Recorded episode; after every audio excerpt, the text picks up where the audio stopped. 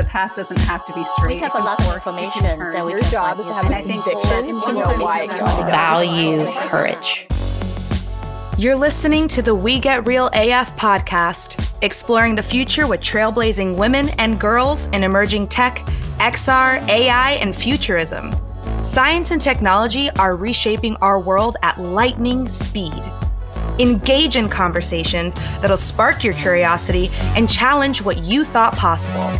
Inventing Tomorrow starts now. And here are your hosts, Vanessa Alava and Sue Robinson. Hey, everybody, it's Sue and Vanessa with We Get Real AF. Hey there, guys. Today we are going to be doing something a little different. We're going to be doing somewhat like we did with the CES episode, reviewing some in the news tech sciencey things that we thought were really interesting and hoping to do a little bit more of this coming up in uh, future episodes because Sue and I have some things that we're cooking up that we're going to be really excited to share here within the next couple of weeks with you. Absolutely. And Vanessa, there's been, I mean, there's always amazing technology news going on, but it feels like in the last couple of months, there have been some really standout things that are, if nothing else, very, very thought provoking. So, you guys, what we thought we would do is highlight four of these. Um, some are exciting and positive, some are, are kind of scary, but all are worth talking about. All right, so the first thing I want to talk about is news that came out um, in April about researchers in the US and China who announced that they had created embryos that combine human and monkey cells for the very first time. So, so far, these things are called chimeras. And so far, they're no more than budding cells in a lab dish, but the implications, experts say, are far reaching because um, obviously there's a lot of ethics that are involved in this. The use of primates, um, in particular, primates are so closely related in human D- to human DNA that there are questions about what you know what path this is taking us on. So I don't know, Vanessa. I'll pause there if, if you've had a chance to read any of, of this news. Uh, what your thoughts are? Um, I've read high level, and I know we've had some conversations based on some of the the headlines and, and blurbs that I've read on social media. Um, it's it seems very scary to me that we're making a hybrid bang made up of an animal and a human. And then you have animal rights activists, and then you obviously have the human element. So, where are the boundaries between you're doing something wrong? This this thing that you're creating is going to have like feelings. Are they going to be able to think? How are they going to be treated? Who's gonna who's gonna dictate who, how they're going to be treated and what type of rights they have? It just it's a little much for me personally. Yeah. So I, I, feel the same way you do. And to be very clear, it's very early days right now. These these human monkey embryos um, can only survive 19 days in a petri dish. It is not, in fact, the very first time that scientists have ever combined animal DNA with uh, human DNA. Um, researchers use rats with human tumors to study cancer, and they use mice with human immune systems con- to conduct AIDS research. But obviously, what makes this latest experiment so unique is that they've injected human stem cells, which can become any type of tissue, into an embryo of a closely related primate. So, you know, those who are concerned about it are saying there's not really a way to control what what type of tissue stem cells grow into. Could it possibly be that the cells um, could expand throughout the chimera? Uh, could could it affect and make the brain of the chimera smarter? And what's really interesting is there was another study done several years ago where the University of Rochester transplanted human fetal brain cells called astrocytes into young lab mice, and they discovered that within a year. The human cells had taken over the mouse brains, and standard tests for mouse memory and cognition showed that the altered mice were smarter. So there's a potential to radically humanize the biology of laboratory mm-hmm. animals.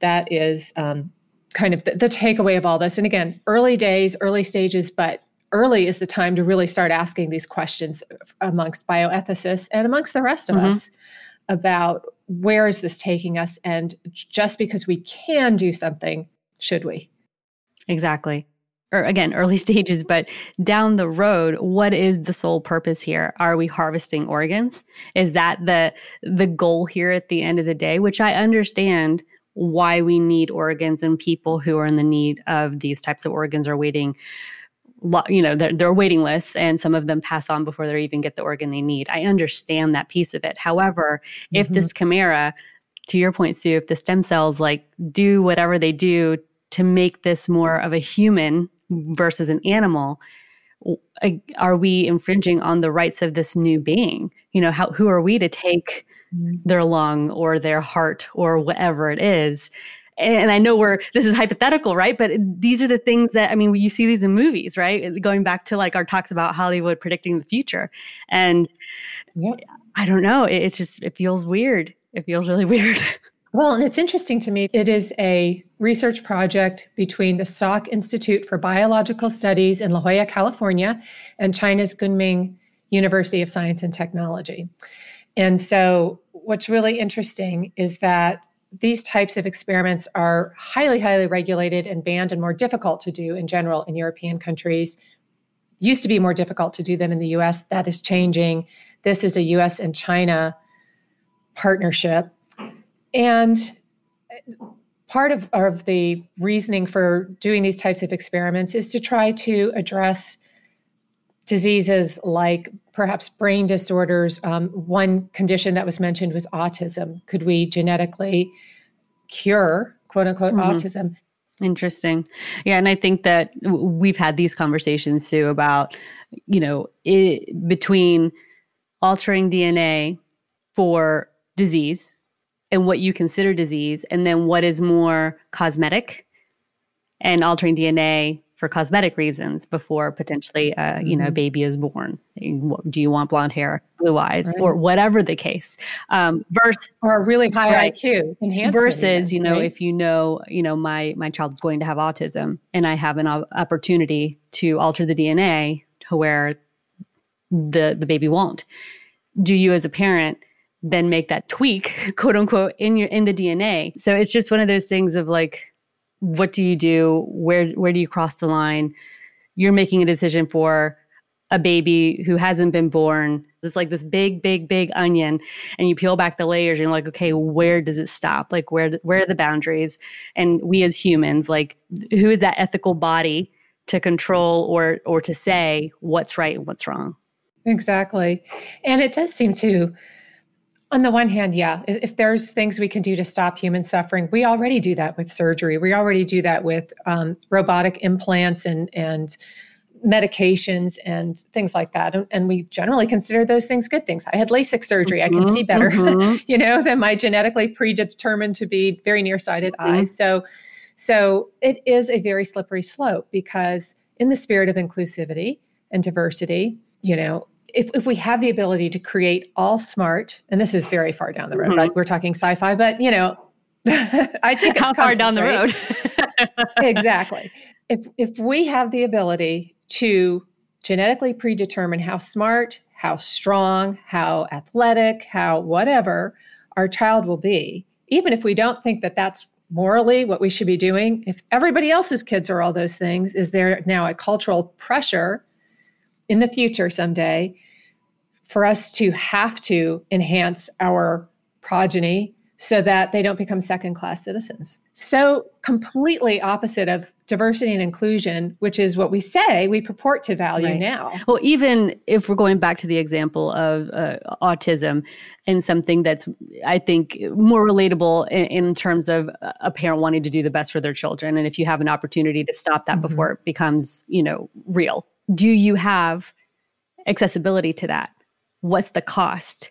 And if, mm-hmm. if you mm-hmm. have the finances to do that as your family, is that being offered to, you know, somebody in a different socioeconomic background? So is it equal? And then how much division is that creating on our society, even more so than it is now, like all the dividing. So it, it's it's not just with one cut and dry answer. There's so many things that affect it's like this domino.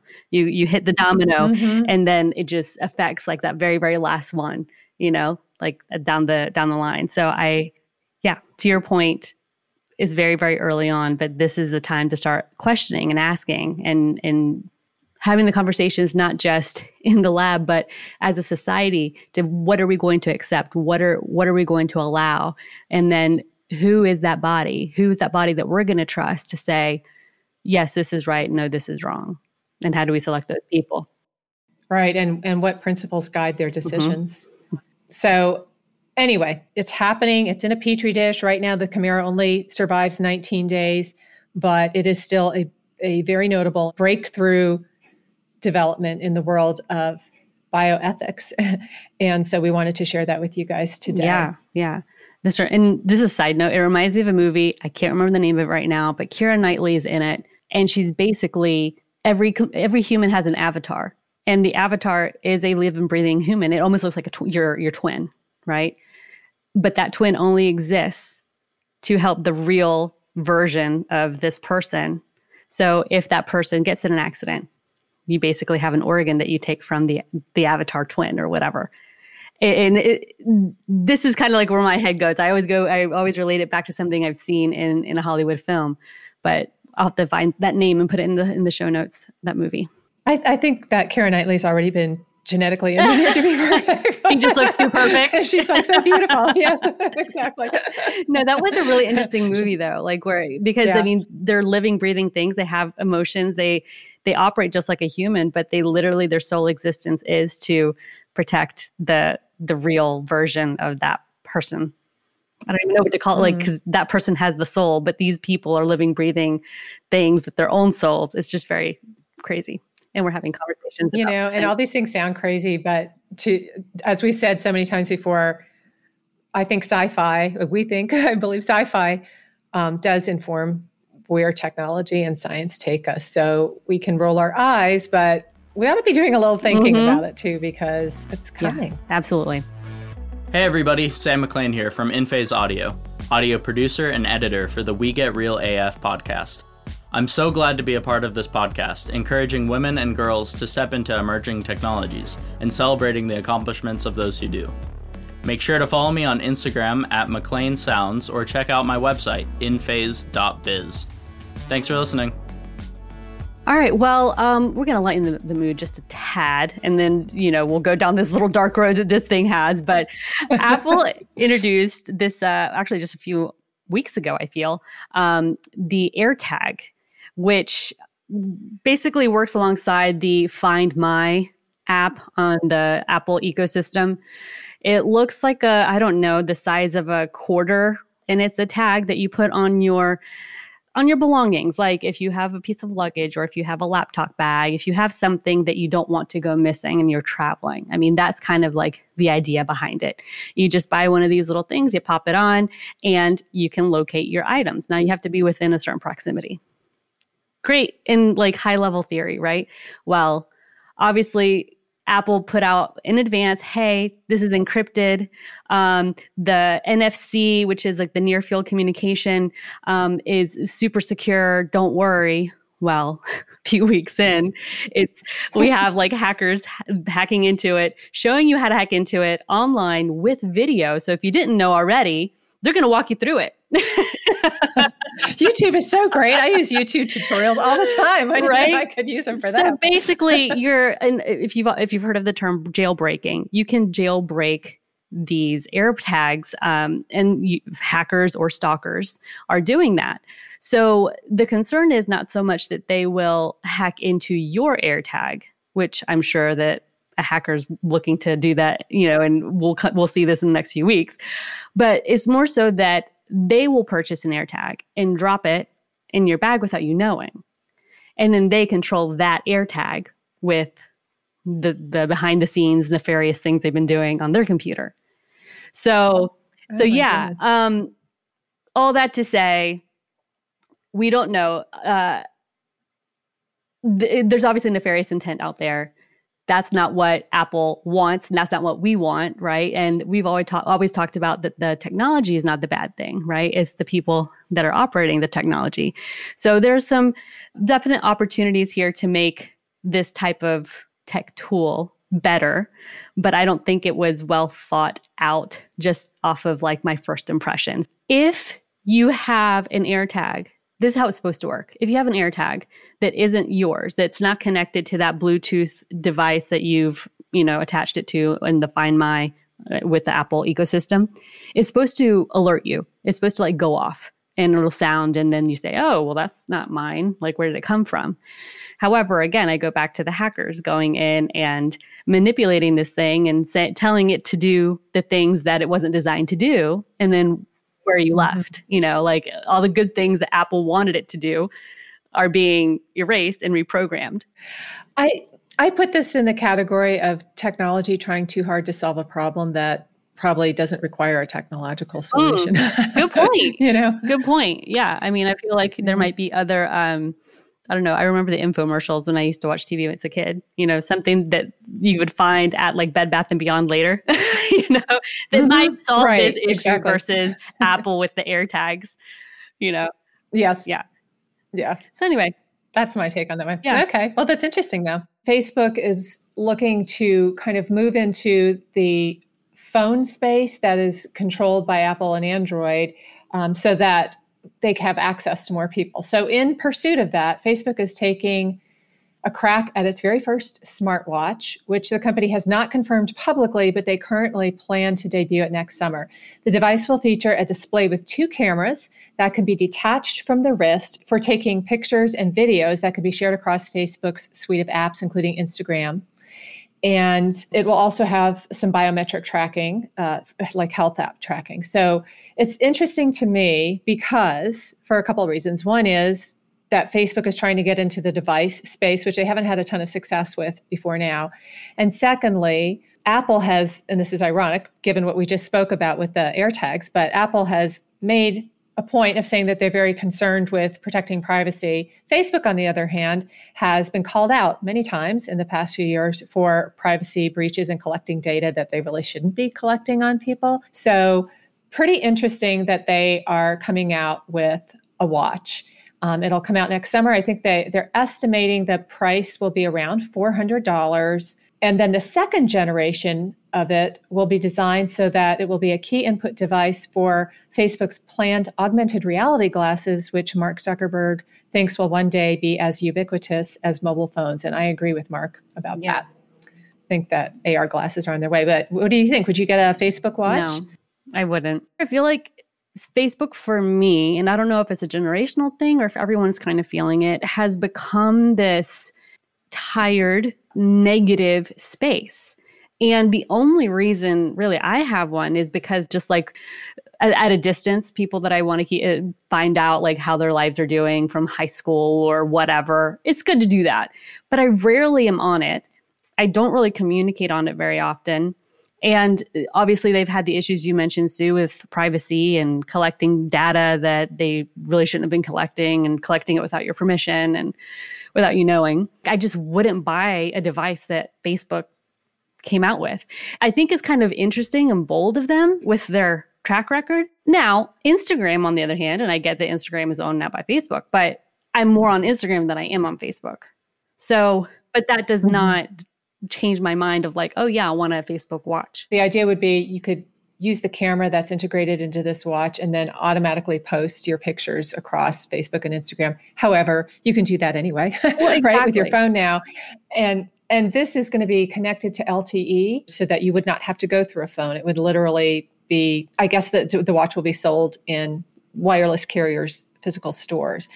But yeah, I don't think it doesn't really speak to me either. I am, however, interested in Mark Zuckerberg's focus on AR glasses down mm-hmm. the road because I do think that's something that we're all going to be seeing uh, in the near future. Uh, I think AR glasses are definitely, I mean, on the cusp, right, of coming out. I again, I don't know mm-hmm. if Facebook is the um, is that hardware provider like that's going to really stand out above the rest. I mean, not that I wish them ill will. Like I, I, hope that they flourish and they this is a new vertical for them that really um, is a is a positive way of kind of getting away from the things that were were not so great about Facebook and and the privacy issues. It gives me pause of like taking a picture with a Facebook device as far as ownership of those images. Are those mm-hmm. images mine? Or because of some type of stipulation within your contract of having a Facebook LTE watch, do they own a piece of it? Like I, I and maybe I'm getting way too far ahead of it. This is my likeness. This is my family. This is these are my friends. Images that I'm posting. What piece of our privacy and like as far as ownership am I giving up? Mm-hmm. Well, that reminds me of our conversation with Angela O'Neill of Nextra Solutions and Next mm-hmm. Pruitt, where she said, anytime you post something, anytime you take a picture with your phone, anytime you post anything on uh, any social media platform, it's mm-hmm. out there forever. You may think you've deleted it. You may think that Snapchat and Instagram stories go away after a certain mm-hmm. amount of time, but they don't go away. They just go away from your, you know, maybe that particular um, front facing platform. Yeah. But they're still out there. And in general, we probably don't need more ways to quickly and without thinking about it post content that we can never yeah, absolutely. in general, I well, don't think another thing that my brain is going down right now is like NFTs. I'm like, with that mm-hmm. ownership piece of it, like, is it like this thing that goes out into the ether and then it's like this NFT that becomes valuable and then Facebook owns it versus me. It depends on who owns that block in the blockchain. And that is a whole oh, yeah, definitely, definitely. But all that to say, I, am hesitant with the with the Facebook hardware stuff. But we'll see. Yeah, I mean, maybe they'll, you know, blow me away and I'll be uh, uh, pleasantly surprised. All right. So uh, last one we have here uh, about like it may it may have been a week ago. Uh, Jeff Bezos has been in the aerospace field. Um, you know, we don't just get those nice Amazon boxes. He's been doing some cool science and uh, rocket launches, trying to test space tourism um, with his company Blue Origin. But literally a week ago, he sold a $20 million seat on the New Shepard rocket ship via a live auction and the identity of the winner has yet to be released. Um, it'll be announced within uh, a few weeks after they get kind of all the paperwork ready. However, this person has won a seat on the rocket alongside Jeff Bezos and his brother. Along with one other person who has yet to be revealed. That identity will be um, announced later this month once the auction winner is announced. Um, so, yeah, it's going to be a four person crew slated to lift off on July 20th, which also happens to be the 52nd anniversary of the Apollo 11 uh, moon landing. So there's some significance there. Um, this isn't the first time Jeff Bezos has kind of been in the in the news. Uh, late December, it was announced that he's working with NASA on an engine that's going to be taking one of the first women to the moon. So yeah, some interesting things there. But twenty eight million dollars is a is a hefty hefty ticket to pay. All is good. The bid will be donated to um, the phil- philanthropic organization called Club mm-hmm. for the Future, which promotes STEM and education, and that organization is uh, connected to Blue Origin. Um, but yeah, basically, this is a seat on a rocket that eventually will be taking people up to space. The way they describe it is the passengers will go up, and I'm, I do not know if I'm pronouncing this correctly, Kármán line, which is generally like the boundary of space that's 62 miles above Earth's surface. So, mm-hmm. you know, they'll go up there, they're going to feel weightless for about 10 minutes and then come back down to Earth. So, um, yeah. So basically, this is kind of like that first first expedition up to space, and this person has paid $28 million to do that. I actually think space tourism sounds really cool. I think I, if I had $28 million or if the price comes down significantly, I think I would do that. I think I would be the first. I'm not that brave. I did. I flew with the Blue Angels when I was a TV news reporter, and we flew inverted, and that was like the bravest thing I've ever done, probably. but um, but to to go to the very brink of outer space, I think would be cool, and I think I would do it, but I wouldn't be like one of the first. Would you? I think once it become became more commercialized, yeah, and safety was all like, in, not saying that safety isn't in place now, but once I became more comfortable with the idea, I think so. I think it'd be a thrill. Um, however, st- I would need to start saving now, and I encourage you to do the same, Sue, yes. because the tickets are expected to be roughly five hundred thousand dollars each. So um, yeah, maybe start putting those pennies away. Darn it for that for the thrill of a lifetime. well, I mean, I guess that is better than 28 million, but unfortunately, still out of the budget. So yeah, I you know I think again as these things uh, become more commercialized and more uh, available to to general society, like you know. the price will come down eventually, but I, I think it needs to be at least palatable for me. Like it, it, even below a thousand dollars, which I don't know. I think that it's such a um, novel thing that it's going to take a while to get there to be under a thousand mm-hmm. dollars to do that type of thing. Yeah, maybe in our kids' lifetimes. Yeah, maybe, maybe they'll be the ones to from the Alava and Robinson families to venture into outer space. exactly, exactly. But yeah, lots of cool things uh, happening all, all the time. And that that's why soon i want to get on uh, and share with you you know once or twice a month and just kind of review some of these things and get a conversation going because they're happening. They're happening and we need to be informed. And if you know about any of these four topics, if you know anybody in the organizations that we mentioned, or if you have ideas for things that we should cover on future episodes of this podcast, please let us know. Our, our mission is always to educate and, and bring things to light that maybe are not being commonly talked about. And also, we have some exciting news coming up. Vanessa and I are starting our own venture in media production, and we'll be sharing more about that with you guys in the near term future too. But we're going to be doing lots more educational content across all media forms to enlighten and empower women and girls in STEM fields and beyond. Yes, officially entrepreneurs and really excited for the things to come. All that to say, you'll be seeing a lot more of us and hearing a lot more from us. All right, that's it for this episode. Have a great week, everyone. Bye.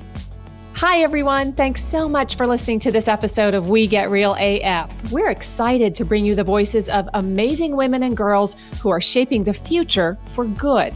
Please help us spread the WeGraph mission of supporting women and girls in emerging tech and science.